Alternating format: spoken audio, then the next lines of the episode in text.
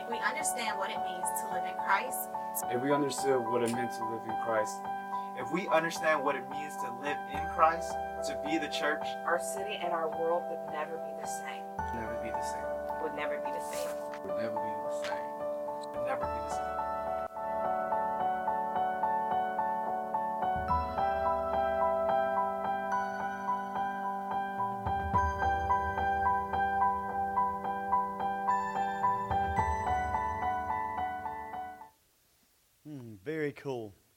Good singing, what good what a good way to open up a worship service declaring how good and how great God is to us.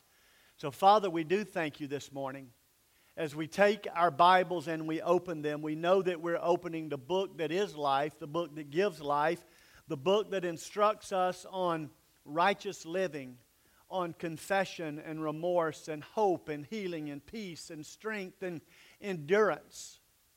And Father, I pray that this morning you would be all of those things in us. God, I thank you for your wonderful mercy that is new every morning. I thank you for the blood of Christ that cleanses every sin and all unrighteousness. I thank you that through Christ we are new creatures, that old things are passed away and all things are made new.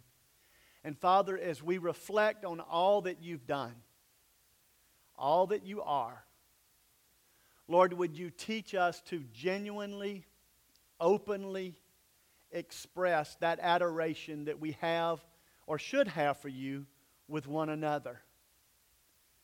Lord, that we would not be afraid to declare out loud that God is good and God is great and God is faithful.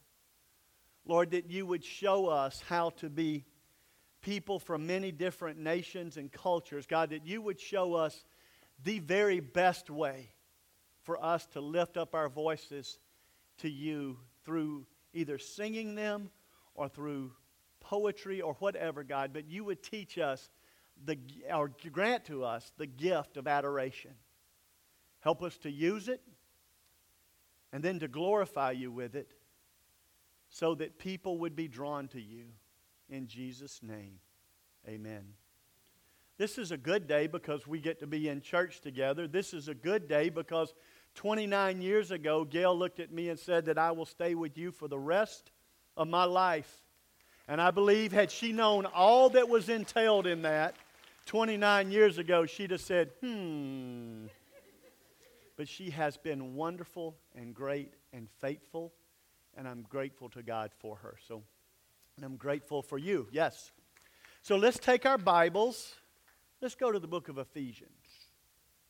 Let's go to Ephesians chapter 4, verse 22, because from 422 until 514, really, we've got a section there inside this book on purity. And Paul is telling us to take off some things, and he's telling us to put on some things. And then in verse 15, where we're going to spend our time today, 15 through 20, he tells us a response to this spiritual changing of clothes, if you will. He offers us some instructions about what to do on the backside of what he's told us to do. Fair enough? So let's go back to 422, where it says to us there um, that you put off concerning your former conduct the old man which grows corrupt. And then he says, he tells us what to take off. And then we read on down and he says, rid yourself of this. And then in chapter 5, verse 1, he says, be imitators of God as dear children. And he says, I want you to put on love as Christ has also loved us and given himself as a sacrifice. And then in verse chapter 5 verse 3 he says to put away immorality and he says, tells us to put away impurity and he tells us to put off filthy talk and coarse jesting and then he tells us to put on um, the Lord Jesus Christ. So then we get over to this chapter 5 and we get to verse 15 and in response to telling us to change clothes, to take off the dirty clothes of sin and to put on the clean clothes of Christ. In chapter 15, he says, See then that you walk circumspectly. In other words, with intention, with purpose, with, with wisdom. He says, Not as fools, but as wise. So he says it's a fool to know that God wants you to spiritually change clothes. In other words, to put off some things and he wants us to put on others. If we choose to walk around in the dirty clothes of sin, he says that's foolish. He said it would be wise for you, though, to put on the things of Christ. He says, put on love, put on purity, put on good relationships as we continue to go forward. So he says, See that you walk circumspectly, not as fools, but as wise, redeeming the time. Now he's told us not only to change clothes, to take off the dirty clothes of sin and to put on the clean clothes of Christ, he tells us to walk wisely. He says, because the time is short. So many times we think, you know what? When this or that happens, God, I'm going to get right with you. When this or that happens, God, I'm going to change my ways. When this or that is going on, then God, you know what? I'm going to get serious with you. When I get married, I'm going to get serious with you. When we have children, I'm going to get serious with you. When my health starts to fail, well, then, God, I'm going to get serious with you. And God says, No, I want you to get serious with me right now. Walk wisely, because not only are the days short, but the days are evil. Now, listen, why does that matter, short and evil? Short means you may not have a whole lot of time. Evil means that it is stronger and bigger than you are on your own, and you can get sucked into something that you cannot get out of or get past apart from Him. He says, So wake up, O sleeper, arise from the dead, walk wisely because the days are short, walk wisely because the days are evil. And then he puts the therefore. Now listen to me. In Scripture, when you see the therefore, it means for this reason. We've said it before. I want to know what the therefore is there for.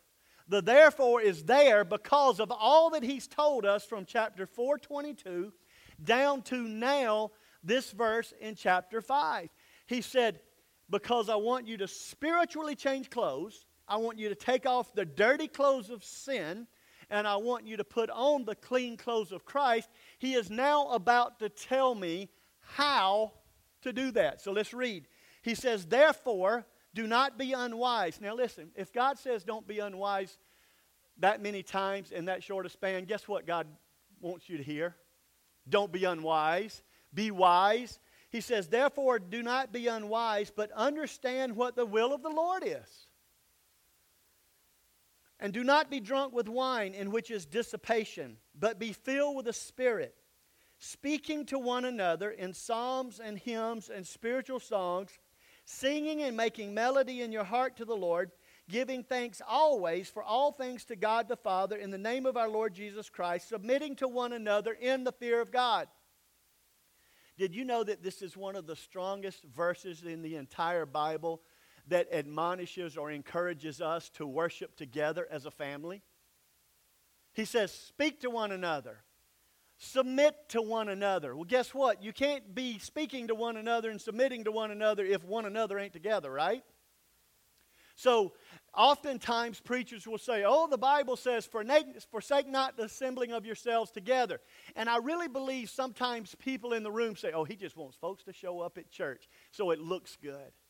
No, it's a biblical command that is tied directly to the victory that you have as a follower of the Lord Jesus Christ.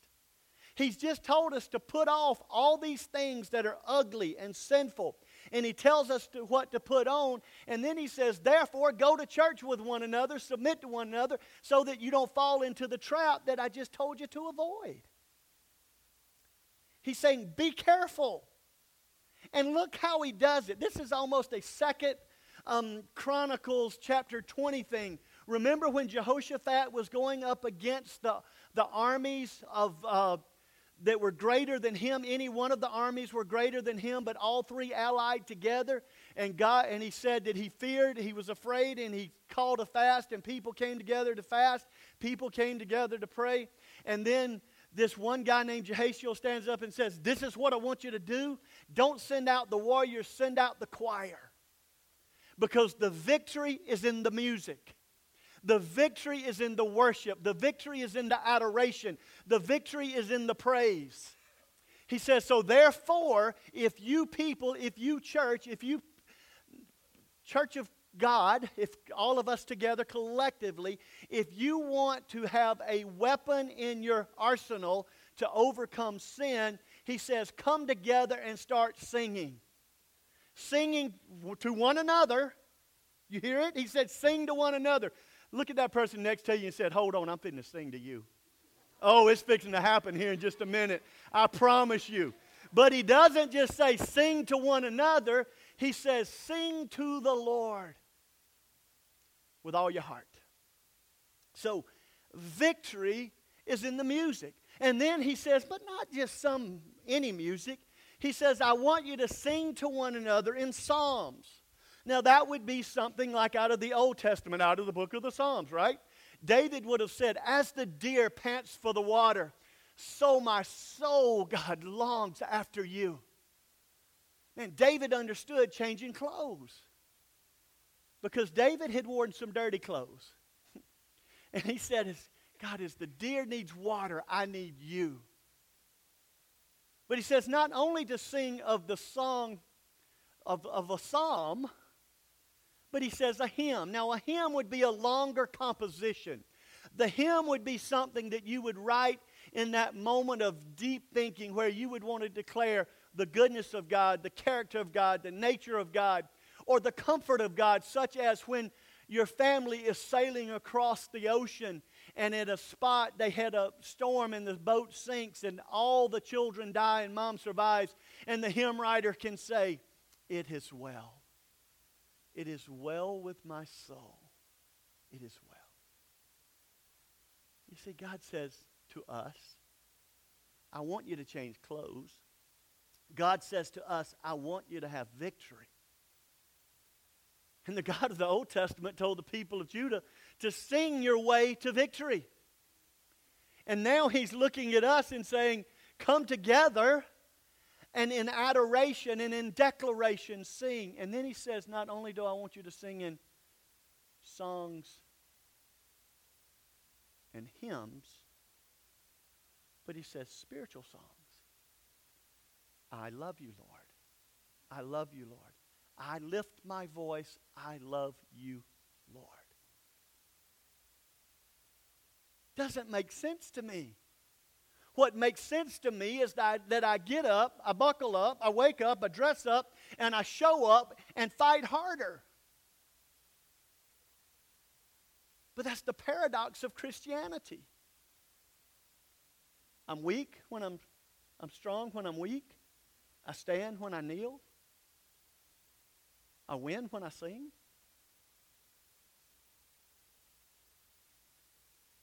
And it goes so against culture. Culture right now is teaching, you got this. If it is to be, it's up to who? It's up to me. And God says, no. Come together, connect to me, and then build a chain to the people of faith that are around you which goes back to that little simple verse, the cord of three strands. So, Paul, after this whole exhortation on purity, then begins to talk to us and says that the victory can be found, or one key to the victory is in coming together in worship and adoration with one another. So let's look at the instructions that he gives to us here the first thing that we see is that, is that Paul is commanding us to sing. He's saying, I want you to sing. So let's begin to understand not only the, the what he wants us to do, but the how he wants to do it. Remember, I tell you all the time that when you approach a, a passage of Scripture, that you want to look at it and ask yourself some questions. Is there a question to answer? Is there a sin to confess? Is there a command to obey? Is there a promise to claim? And I believe in here that there are multiple of those that we will identify this morning. But the first thing I want to tell you is this that worshipful singing follows fullness. Go back to it. It says in there in verse 18 of chapter 5 when he says that therefore do not put be unwise but understand what the will of the Lord is and do not be drunk with wine in which is dissipation but be filled with the spirit. Now, is there a command to obey in that? Yes, there is. Do not be drunk with wine. Okay? That's the command, but this is not a sermon on the ills or the ideas or any, even any thoughts on alcohol. Because while he says do not do this, and it is a command, it's not really what he was trying to teach us in this moment. What he was trying to teach us, he says, do not be drunk with wine, that's dissipation, but be filled with the Spirit. He, how do you get drunk with wine, by the way? How much of it do you drink? You just drink and you keep on drinking, right? He says, do not be drunk with wine. The clue to the, the, the answer is in the question or in the command. Do not be drunk with wine. He says, do not be drunk with wine. But what he's telling us really also here is the way that you get drunk with wine is in the consumption, and the way that you get filled with the Holy Spirit is in the consumption of God. You consume Him. You turn it up and you go, that was so good, I'm going to turn it up again. You know the old things where you hook your finger in the, in the jug and you lay the jug on your arm and you just turn it up? He says, I want you to turn up some Jesus in your life. He says, I want you to turn it up and drink it till it's just spilling out. My grandson, Chase, when you put a bottle in his mouth, he'll get to, um, we get to do that every once in a while when we get to babysit and Dallas isn't around. But he wants it and he just starts drinking and it just goes all over him. You know what I'm talking about? That stinky, rotten neck roll thing? It ain't good. But when you turn up some Jesus and he gets in your neck rolls, that's okay. He says, keep on drinking. Drink Jesus. He says, this is how you get full of Him. You fill yourself up with Him. Now, where do you do that? You do it in the Word, you do it in prayer. And then you do it in singing with other people that are around you. You come to church, you get together, and you look and say, Man, I don't know if I can make it, but I looked over there and I see Stefan and he's here. Man, I'm encouraged. I'm encouraged. It begins, worshipful singing is from the fullness, it's an overflow. How are we filled? We're filled by consumption. Further study on that if you want to know about it, and we're going to talk about it next week's reason I'm not going to talk about it today, but I gave you some verses to read that will help you to understand what it means to be filled with the Holy Spirit. So when you come in here on Sunday morning, you're not ready, you're not waiting to get ready. Paul is telling us to be ready when we walk in the door. He's saying, I want your sins confessed. I want your thankful list to be filled. I want you to remember great is his faithfulness in my life. When I was hurting, he was faithful. When I was in a happy moment, he was faithful. When I was in a moment of need, he was faithful. So the, the, at the moment that that first note is struck, we are singing, You, God, are a shield to me. You, God, are my fortress. You, God, are my anchor. You, God, are my healer. You, God, are my comforter. And it's coming from, by the way, when you're drunk with wine, does it alter your behavior? well, that's a, I guess that's a good thing. Take my word for it. Um, Steve told me it did. no, I'm kidding. so I've heard. Yeah. It will. It alters your behavior. You begin to act in a way that's not normal to you or is different than you how you would when you're not filled. So what he's telling us is a way to know that if you're in that moment of fullness, that moment where everything is just, man, God is amazing. You are filled. It will alter your behavior. Sometimes it's going to alter it in such a way that you can't help but raise your hand.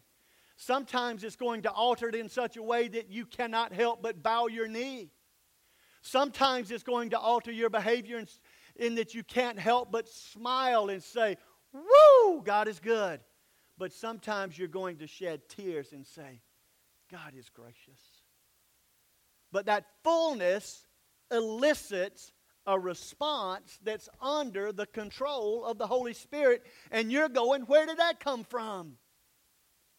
And it came from God filling you up. But you see, some of us have conditioned ourselves to be a gas nozzle. What does a gas nozzle do just about the time the car's before it overflows? It cuts off. And it cuts off so it won't spill out. And we've conditioned ourselves to be a gas nozzle Christian. Because about the time we get almost full to the point of overflowing, we go, Whoa, that's too much God. I'm not going to let y'all see me spill out today because you're going to judge me or you're going to think I'm crazy or you're going to think something and I don't I want to control your response to me of me. And God says, "Don't worry about the person next to you. Spill out on them so hopefully they'll get some too." Worshipful singing is a begins, it follows fullness. But worshipful singing is from the heart. Look at it. Let's go back to the passage where it says to us in verse 19 speaking to one another in psalms and hymns and spiritual songs, singing and making melody in your heart to the Lord. You're familiar with the expression, I love you with all my heart. I'm going to give it all my heart.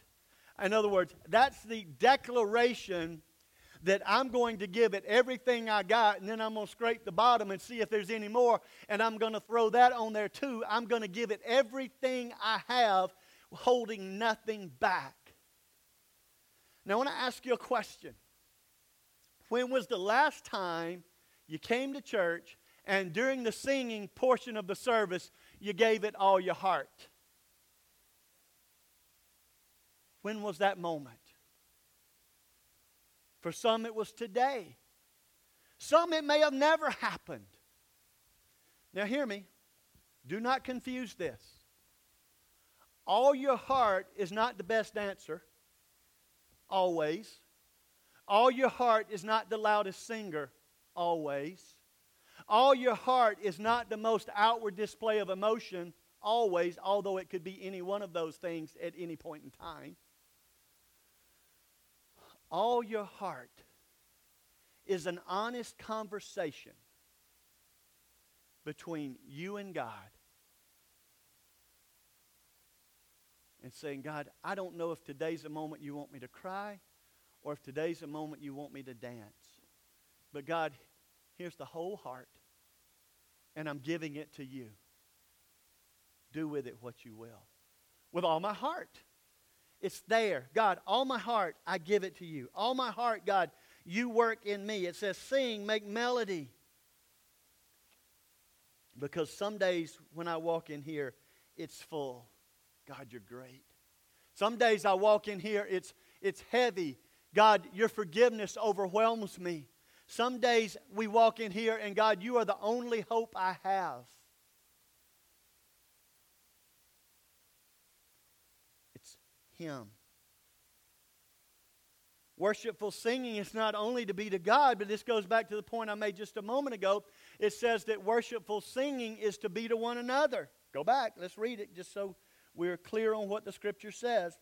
It says, speaking to one another in psalms and hymns and spiritual songs. Wait a minute. You mean to tell me that my singing, good, bad, or indifferent, is actually for you? Bless y'all's heart. I mean, really? But it is.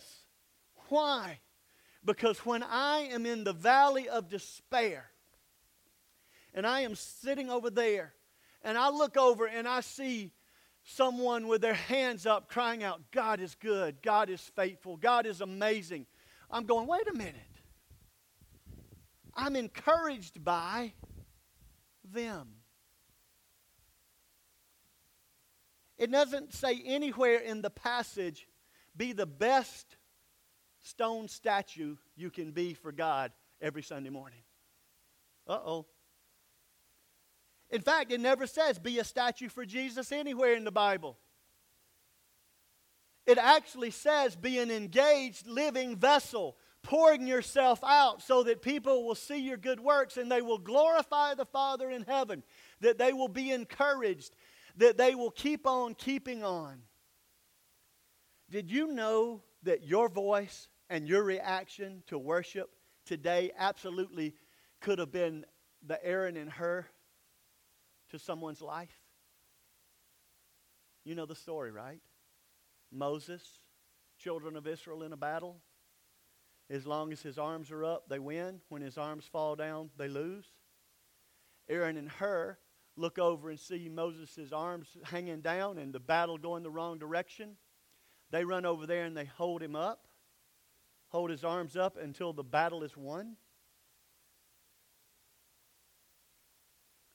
Would you not even consider that your call is Aaron, that your call is Hur, and that there are people who are watching you to see how you respond to the situations in your life. And when you declare before the situation happens, I'm not going to church today because, dot, dot, dot. You fill in the blank. Now, I didn't say there aren't not valid reasons. There are valid reasons sometimes not to come to church. I get that. But when the answer is, I don't feel like it, your Aaron or Hur may be sitting in church, or you may need to be the Aaron and Hur to somebody. You see, he said, I want you to sing to one another. So, what are the implications there? First of all, he says, get together and sing. Small groups, corporate worship, riding in the car sometimes, it's a wonderful response to who God is to a conversation to sing. Sing to God who He is. You singing to encourage one another.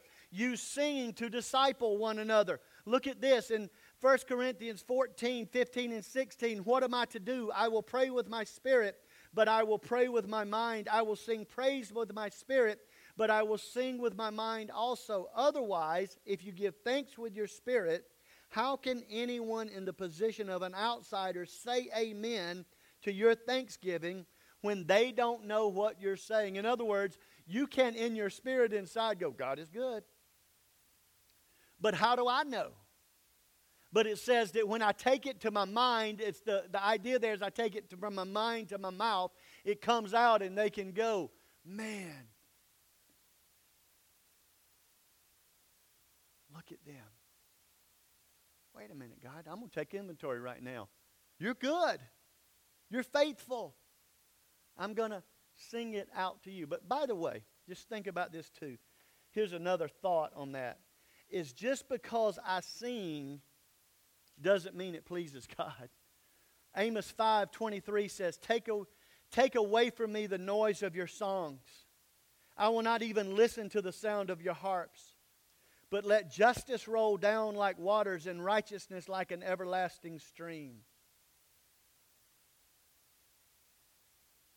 So not only when it's that moment to come together to sing should I participate, but it's also the moment that we come together or that I'm already prepared to reflect. God, why am I singing? And listen to me. There are days that you will sing that you don't feel like singing. There will be days that the words come out that you go, why today? And you do it because it's right. It's like exercise. There are days you don't feel like exercising, but you do it because it's right. Just because you don't feel like it doesn't mean your heart's right.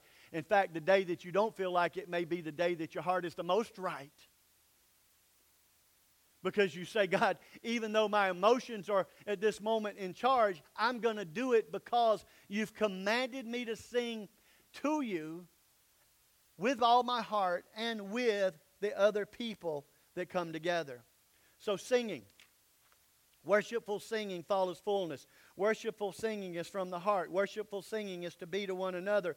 Worshipful singing is to be to the Lord. Go back with me to verse 19 where it says this speaking to one another's in, in one another in psalms and hymns and spiritual songs, singing and making melody in your heart to the Lord. It is to be to the Lord. True worship involves the Trinity. Um, it- we are singing from a fullness of the Holy Spirit. We are singing to the Lord Jesus Christ. But if we go down to verse 20, it says, giving thanks to the Lord, giving, give, giving thanks always for all things to God the Father. Do you see? We're singing from a fullness of the Holy Spirit. We're singing to the Lord Jesus Christ. We're giving thanks to God the Father. We're involving the entire Trinity in this process. True worship embraces God in His fullness. To the Lord means for the purpose of pleasing Him.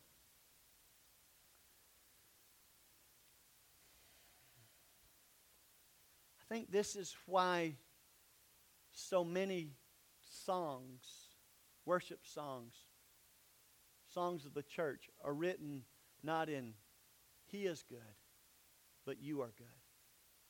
It's to please the Lord. You are worthy. You are faithful. Your grace is amazing. Your hope is eternal. Great is thy faithfulness. Holy, holy, holy, Lord God Almighty. Early in the morning, my song shall rise to thee. It's another word for you. Come, thy fount of every blessing. Tune my heart to sing your praise. You are Lord. You are Lord. You are risen from the dead. You are Lord. This has an empower, this has a powerful impact on how we conceive or perceive worship. It is the tuning up, if you will. Have you ever noticed that before a musician plays specifically a guitar or a stringed instrument, before they actually play the instrument, what do they do? They, they get off to the side of the stage, they, they hit a string, and they turn a knob, right? Because they're tuning the instrument to be ready for its purpose. God says, I want you to tune your heart. I want you to tune your heart so that you're ready to receive the instruction of the Word. I want you to tune your heart so that the Holy Spirit, when it does knock on your heart's door, that the door will be opened for His work. Worshipful singing is to the Lord. Worshipful singing is to be undergirded by an understanding of God's goodness. It says, Give thanks to the Lord, to God. Giving thanks always for all things to God the Father. Now, why, why this? Why, why say this? Because it says, no matter what you're going through, you can give thanks or should give thanks to God. Now, listen to me, that's deep theology. Because if something ha- tragic happens in my life, I do not feel like looking at God and saying thank you. But deep theology helps me to understand Genesis 50 20 says, What Satan intends for evil, God intends for good. Uh, a deep theology of thanksgiving understands that all things work together for the good of those who love the Lord and are called according to his purpose. So he says, I want you to give thanks to God in it. Now, listen to me. Thanks to God in death does not look thanks like thanks to God when somebody walks up and hands you a hundred dollar bill. Thanks to God when somebody walks up and hands you a hundred dollar bill is woo, thank you, God, you are good. I needed a hundred dollars and you put it in my hand. God, oh, you're awesome. Hey, let me tell you, God gave me a hundred dollar bill. Thanks to God in the face of grief and death or sickness looks like this.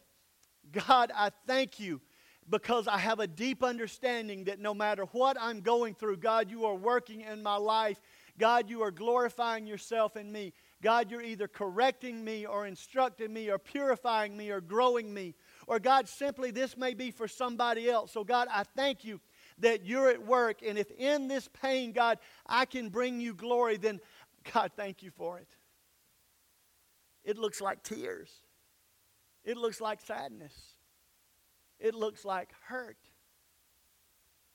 But it is nonetheless thankfulness that God is alive that God is at work in your life, and He knows what's going on. Worshipful singing is to be varied in form. Psalms, hymns, spiritual songs.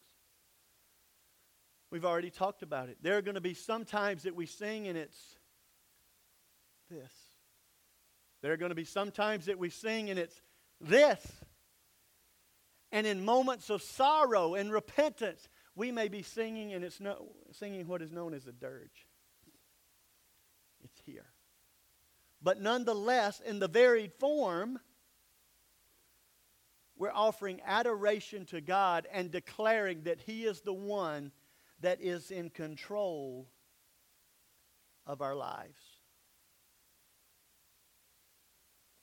Why? Why varied? Because God is varied.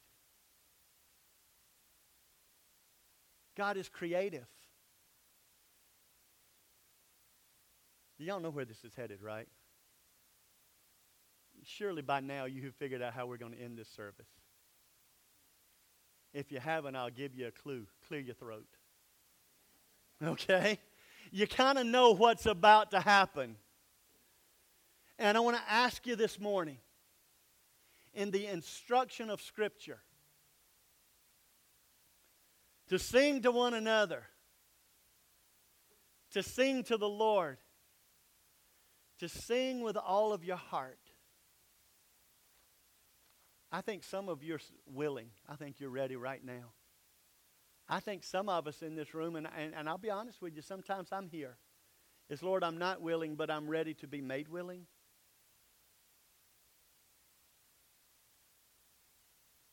Miss Martha, will you ask the gentleman in the foyer to come join us?